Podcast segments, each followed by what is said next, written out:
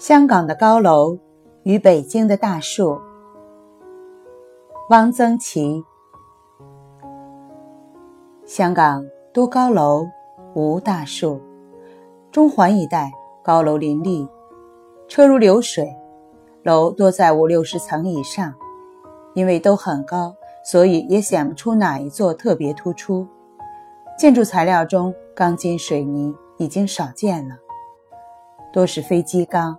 合金铝，透亮的玻璃，纯黑的大理石。香港马路窄，无行道树，寸土如金，无细地可种树也。这个城市五光十色，只是缺少必要的、足够的绿。半山有树，山顶有树，只是似乎没有人注意这些树，欣赏这些树。树被人忽略了。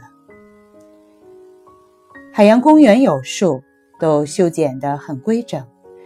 这里有从世界各地移来的植物，扶桑花皆如碗大，有深红、浅红、白色的，内地少见。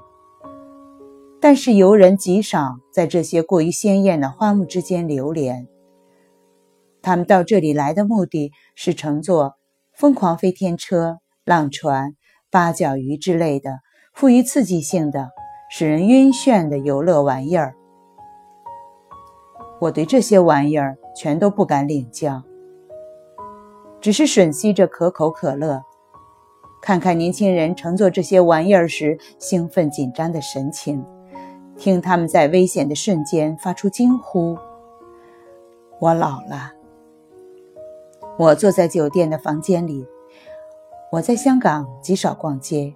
张欣欣说：“我从北京到香港，就是换了一个地方坐着。”想起北京的大树，中山公园、劳动人民文化宫、天坛的柏树、北海的白皮松。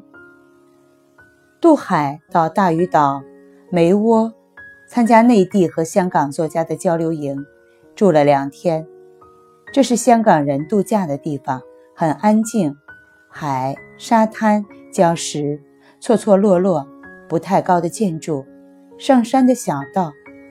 我现在明白了，为什么居住在高度现代化的城市的人需要度假。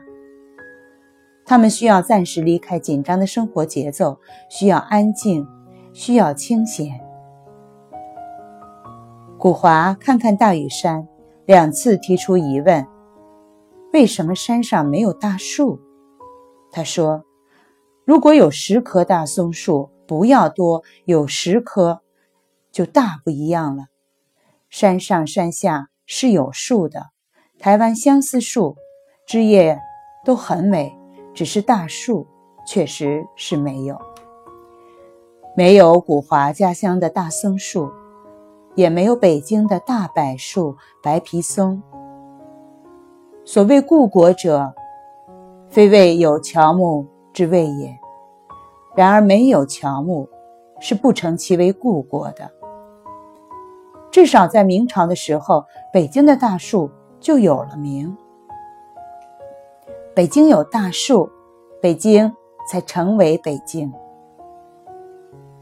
回北京，下了飞机，坐在的士里，与同车作家谈起香港的速度。